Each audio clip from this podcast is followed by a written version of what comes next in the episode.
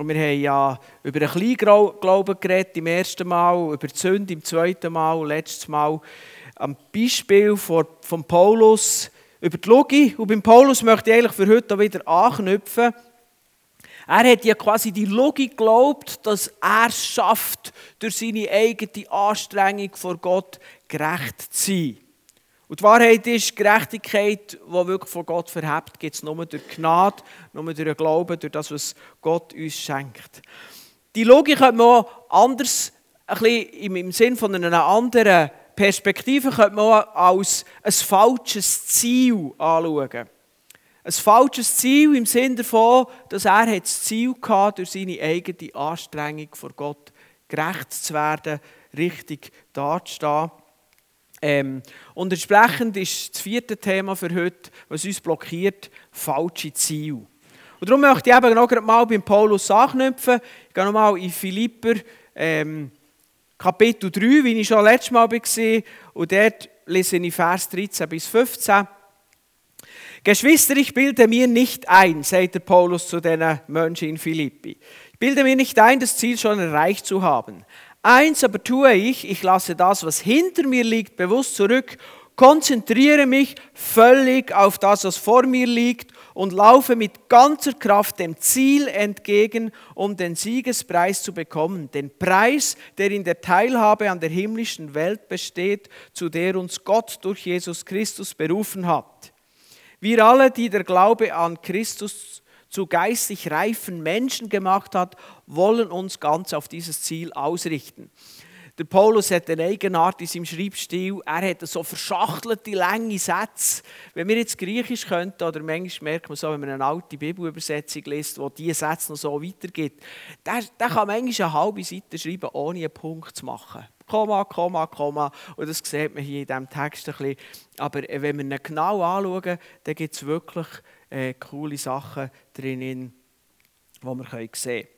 Aber auf jeden Fall ist klar, der Paulus ist völlig entschlossen. Er setzt alles ein. Er redet von dieser Heftigkeit, wie er mit ganzer Kraft dem Ziel entgegenläuft, voller Entschlossenheit. Es geht nicht um einen Spaziergang. Er denkt auch nicht einfach, ja, es ist jetzt schon, das läuft von selber, sondern er sagt, ich bin voll Elan, voll entschlossen, daher zu gehen.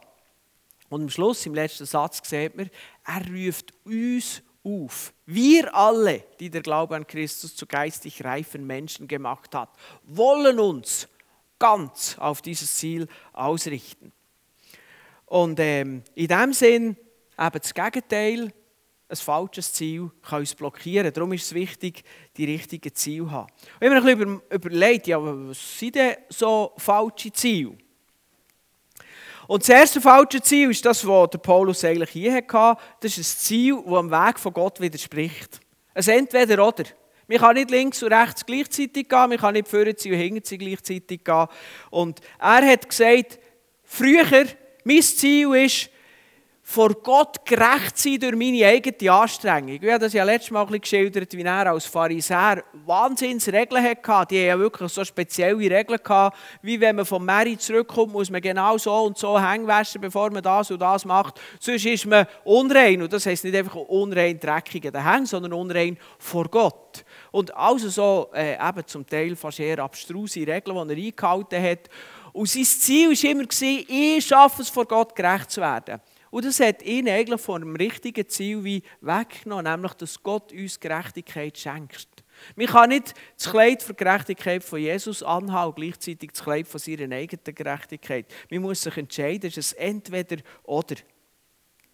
Und Jesus hat auf solche Sachen hingewiesen, ganz in einem anderen Zusammenhang. Zum Beispiel sagt er einmal in Matthäus 6,24, hey, ihr könnt nicht zwei Herren gleichzeitig haben, ihr könnt nicht zwei Personen gleichzeitig nachfolgen. Entweder folgt ihr Gott nach oder ihr folgt dem Mammon nach. Und der Mammon, das ist ja so ein bisschen zum Inbegriff geworden von, von den Steinreichen, von denen, die weiss nicht was, als von den Obersuperkapitalisten. Aber Mammon ist eigentlich etwas, was viel näher beim Volk war. Mammon hat gemeint, dass du dir deine Sicherheit durch dein Geld erkaufst. Also du tust einfach so viel auf die Seite, bis du dich völlig auf dein Konto kannst verlassen. Eigentlich heisst es, auf was baust du dein Leben? Baust du es auf Gott oder auf deine natürliche Sicherheit, die du dir erarbeitet hast. Oder dort wieder ein Entweder-Oder. Wir können nicht gleichzeitig auf dem Festland auf dem Schiff sein. Wir können nicht gleichzeitig äh, unsere Stütze da haben oder dort haben. Und Jesus sagt, hey, ihr könnt nicht in Gott eure Sicherheit haben, gleichzeitig in eurem eigenen, das ihr selber erworben habt. Dass ihr so lange reich werden bis ihr alle eure sorgenlos seid. Das widerspricht sich. Der Gedanke dahinter, Gott will euch sorgen und führen. Wenn ihr aber sagt, ich will selber sorgen, ich will selber meinen Weg gehen, dann kann man das nicht. Man kann nicht beides gleichzeitig. Eben, Jesus bringt es auf den Punkt. Man kann nicht zwei Herren gleichzeitig dienen. Wenn wir das eine machen, sind wir für das andere blockiert. Und so sind das die ersten Ziele, die, die am Weg von Gott widersprechen. Und dann könnte man natürlich durch all diese Sachen durchgehen, die Gott uns aufträgt. Er tut uns Sachen ja nicht auftragen, weil er eine Spassbremse ist, sondern weil sie am Weg, den er mit uns hat, widersprechen. Das sind die erste Art von Ziel. Die zweite Art von Ziel sind Ziele, die der Realität widersprechen. Es sind nicht Ziele, die gegen Gott sind, aber es sind unrealistische Ziele. Und das Problem bei diesen unrealistischen Zielen ist nicht nur, dass wir sie nicht werden erreichen, weil sie unrealistisch sind, sondern dass sie uns zu Entscheiden verleiten, die uns näher blockieren. Ich mache euch ein Beispiel.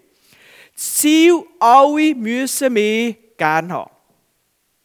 Das ist ein Ziel, seien wir ehrlich, wo wir alle ein bisschen mehr oder weniger in uns drinnen haben. Oder eine Tendenz.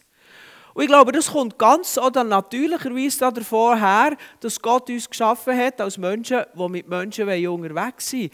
Gute Beziehungen sind uns ein Anliegen, sind uns wichtig. Ablehnung tut weh oder verletzt werden. Und darum wollen wir, dass jeder Mensch gut von uns denkt. Ich bin, glaube wirklich nicht der Einzige, der das so für sich empfindet. In dem Sinn, Harmonie, gute Beziehungen sind ursprünglich in Gottes Plan Wir strecken uns danach aus. Wir wünschen uns das. Aber in der jetzigen Situation, in dieser Welt, die nicht nur von Gott, sondern auch vom, vom, vom Bösen geprägt ist, äh, sind wir in einer anderen Situation. Und Harmonie anzustreben, Harmonie zu wünschen, ist ja nichts Schlechtes, aber es ist unrealistisch. Und wenn wir uns das auf die Fahne schreiben, dann tun wir dieser Sache andere Ziele opfern, die eigentlich viel wichtiger sind. Es gibt Menschen, die ihre Gaben gar nicht einsetzen, aus Angst, dass sie es zu wenig gut machen und dann abgelehnt werden. Sie sagen, lieber nichts machen, als einen Fehler riskieren. Oder andere sagen, ich tue meine Meinung nicht weitergeben, weil jemand könnte ja anderer Meinung sein und dann lehnt er mich ab. Und dann sagt man immer nichts oder ja. Oder wieder andere, die machen der Blödste, Seich mit, obwohl sie es eigentlich gar nicht wollen. Nur weil sie das Gefühl haben, sie werden in der Clique abgelehnt, wenn sie nicht mitmachen. Das Paradox ist, dass möglicherweise in dieser Clique alle genau so denken und jeder macht der gleiche Seich mit, obwohl eigentlich gar niemand will, nur weil jeder Angst hat, dass er dabei ist. Und irgendwann ist nachher der Unfall passiert. Ich war bei der Beerdigung von einem, ja, das ist auch knapp 20 gewesen. Er hat einfach gefunden, er müsse auf den Eisenbahnwagen rauf. Und dann ist der Strom gekommen und dann hat er gefällt. Er hat das wahrscheinlich nicht wollen, aber er wollte dazugehören. Er hat einem unrealistischen Ziel von alle müssen mich cool finden, letztlich sein Leben geopfert. Und dann ist man blockiert. Unrealistische Ziele können uns in dieser Art blockieren. Und das Schwierige ist bei diesen unrealistischen Zielen? Wir sind uns das gar nicht bewusst. Die meisten Leute, die ihre Gaben nicht mehr einsetzen, aus Angst abgelehnt zu werden, das ist so in ihrer Persönlichkeit eingewoben, die merken das gar nicht. Das tut mit denen einfach so. Und darum brauchen wir manchmal schon einander. Darum brauchen wir vielleicht manchmal das, wenn ihr, ich weiß so nicht, wenn ihr in kleinen Gruppe über die Predigt nachdenkt, wenn ihr das bei euch macht, dass ihr, dass ihr euch fragt, dass ihr Mut habt, zu sagen, hey, Gibt Sachen, wo du das Gefühl hast, dass ich einem unrealistischen Ziel ein höheres Ziel opfere? Sag mir mal ganz ehrlich, oder vielleicht braucht es sogar noch einen persönlicheren Bezug, dass du das einen Freund fragst. Einfach, um, um diese Blockade zu überwinden. Wir sind blockiert, wenn wir durch unrealistische Ziele uns auf Sachen konzentrieren, die uns letztlich nicht gut tun. Weil wir werden das Ziel nicht erreichen, es ist ein, Selbstläufer, wir laufen ins Leere rein mit diesen, mit diesen unrealistischen Zielen, weil wir sie einfach nie werden erreichen. Und Dann gibt es noch eine dritte Art von Ziel, das sind Ziele, die der Priorität widersprechen. Das sind Ziele, die weder gegen Gott sind, sie sind ja nicht unrealistisch, das sind einfach unsere persönlichen, guten Ziele, die wir im Alltag haben. Die sind ganz verschiedentlich, äh, unterschiedlich. Der fünfjährige Giel der wünscht sich auf die Weihnacht die Playmobil-Kiste mit der Burg. Und die muss jetzt einfach her. Und die Modi in der 9. Klasse die wünscht sich die Lehrstelle in ihrem Traumberuf. Das ist die Stelle, die sie sich schon lange gewünscht hat. Und das hat sie sich nie geändert. Und davon träumt sie jetzt, das wünscht sie sich. Und so geht es durch das Leben durch. Man wünscht sich den richtigen Ehepartner, eine gute Stelle, einen rechten Lohn. Man wünscht sich eine Familie, man wünscht sich Kind, man wünscht sich vielleicht ein Haus. Oder man hat Ziel mit, ihren, mit seinen Hobbys, mit, seinen, mit, mit Beziehungen, mit Freundschaften und so weiter. Wir sind voll von solchen Zielen. Und diese Ziele, die sind gut, die sind wichtig, die tun ein Stückchen weit sind die ein Ausdruck von unserem Leben die Ziele, der Weg auf die Ziele her, die sind überhaupt nicht schlecht. Das sind gute Ziele und wir brauchen die.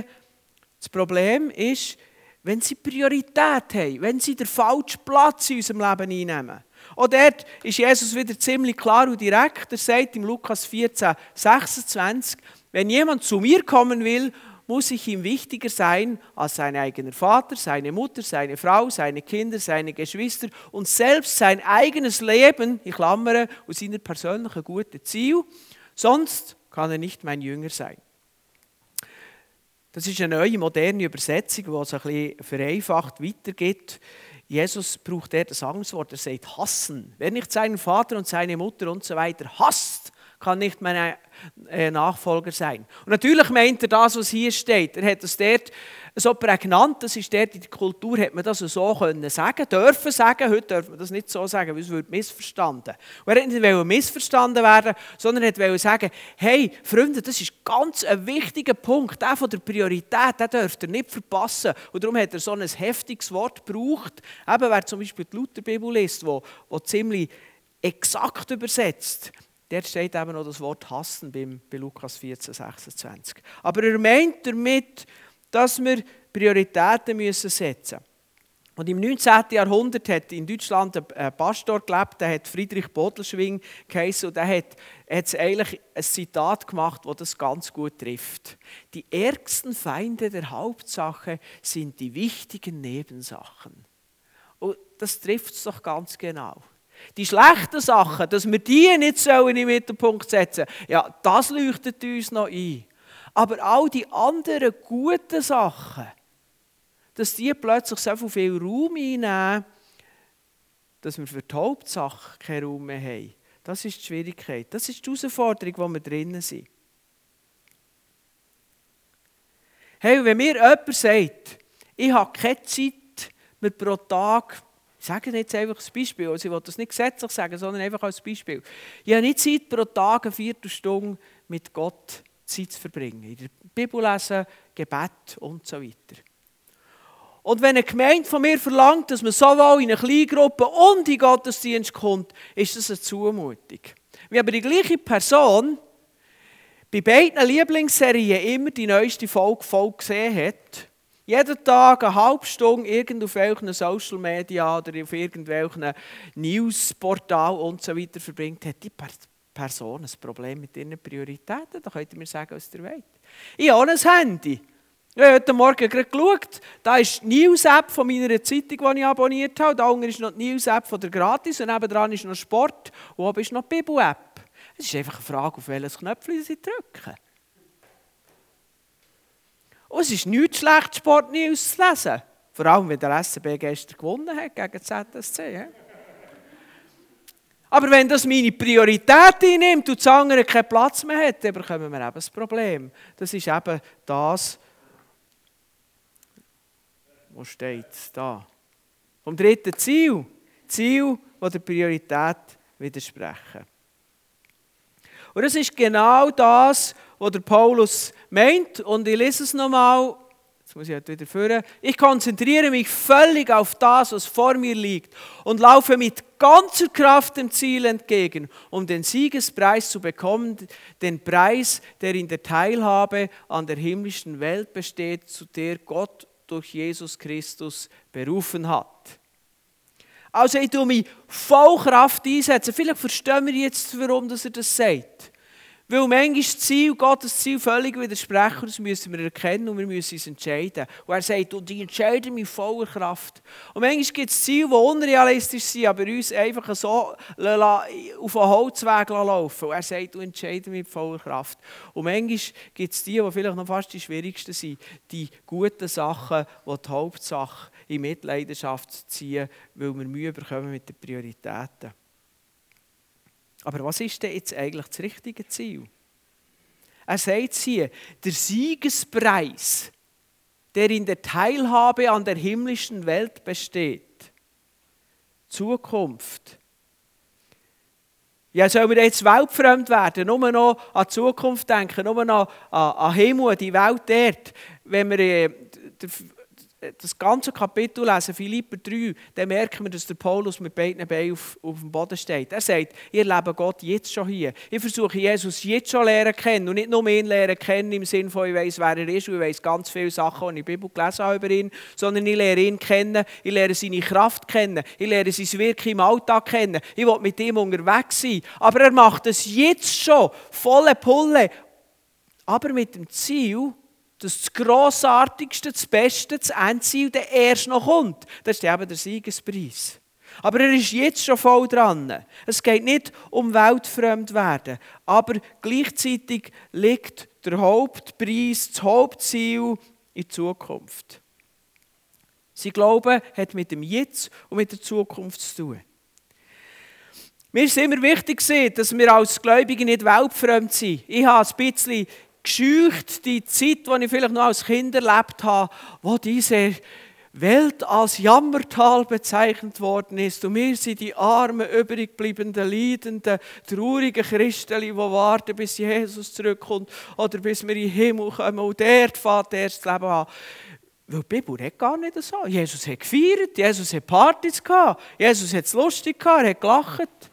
Und der Paulus, der hat davon, dass wir uns freuen sollen, alle Zeit. Er hockt in dieser Zeit im Gefängnis, wo er das schreibt. Das ist im nächsten Kapitel, auch Philipperbrief, der hat er nämlich aus dem Gefängnis geschrieben. Und, und er war überhaupt nicht weltfremd. Gewesen. Und darum ist mir das immer ganz wichtig. Ich habe einen Glauben, wollen, der in dieser Welt und im Jetzt wirklich verhebt. Und, und das war so ein kleiner Trend, der gekommen, einfach auch in, in, in, der, in der Gemeinde, im, im Christentum, würde ich sagen, in der westlichen Welt. Und das war ein wichtiger Teil, aber man kann das auch übertreiben, wenn man plötzlich ganz vergisst, dass hier das da hier gleich nur eine Station ist. Ich meine, auf, auf 100'000 Jahre sind die 80 bis 100 Jahre, wo unser Leben hat, nicht so wahnsinnig viel. Denn wenn man drin ist, ist es natürlich wichtig, ist es alles, was wir haben. Aber Perspektive zu behalten, dass es eine Zukunft gibt, gibt wichtig. Und das ist das, was der Paulus da macht. Er tut alles zusammennehmen. Er sagt, ich lebe im Jetzt und ich lebe mit beiden Beinen im Boden im Jetzt. Aber ich bin mir bewusst, das ist noch nicht alles und es ist auch nicht die Hauptsache. Und darum sollen wir im Hier gerüstet sein und in Zukunft. Und ich glaube, der Glaube ist so stark, dass das Leben im Jetzt und Hier stärker und besser ist, wenn wir das aus dem Glauben leben und das Leben in der Zukunft sowieso. Hier ist die erste Station und dort ist das Ziel. Darum hat der Paulus gesagt, ich bin so clever, obwohl der Glaube mir jetzt schon ganz viel gibt, bin ich doch auf das Ziel ausgerichtet. Und das ist auf eine Art, wenn wir so mit im Leben stehen und nicht einmal genau wissen, wie wird das in der Ewigkeit aussehen. Wir haben früher immer vorgestellt, der, der, der Himmel der ist hennen langweilig. Das ist einfach ein grosser Saal, wo man dauernd singt und das Licht ist viel zu hell eingestellt. Und dann musste ich sagen, nein, das kann ja gar nicht sein. Meine, Gott will die Welt so schaffen, dass ich denke, warum habe ich nicht mehr Zeit und Geld für überall herzureisen, weil es überall so cool ist. Der wird doch nicht einen langweiligen Himmel schaffen. Irgendwo habe ich mir überlegen, auch wenn ich mir nicht vorstellen kann, wie es aussieht, das wird einfach mega cool sein. Und ohne das, was mir hier im Weg ist. Und gleichzeitig fordert es mich raus, weil ich es eben nicht sehe, weil ich nicht weiß, wie es ist.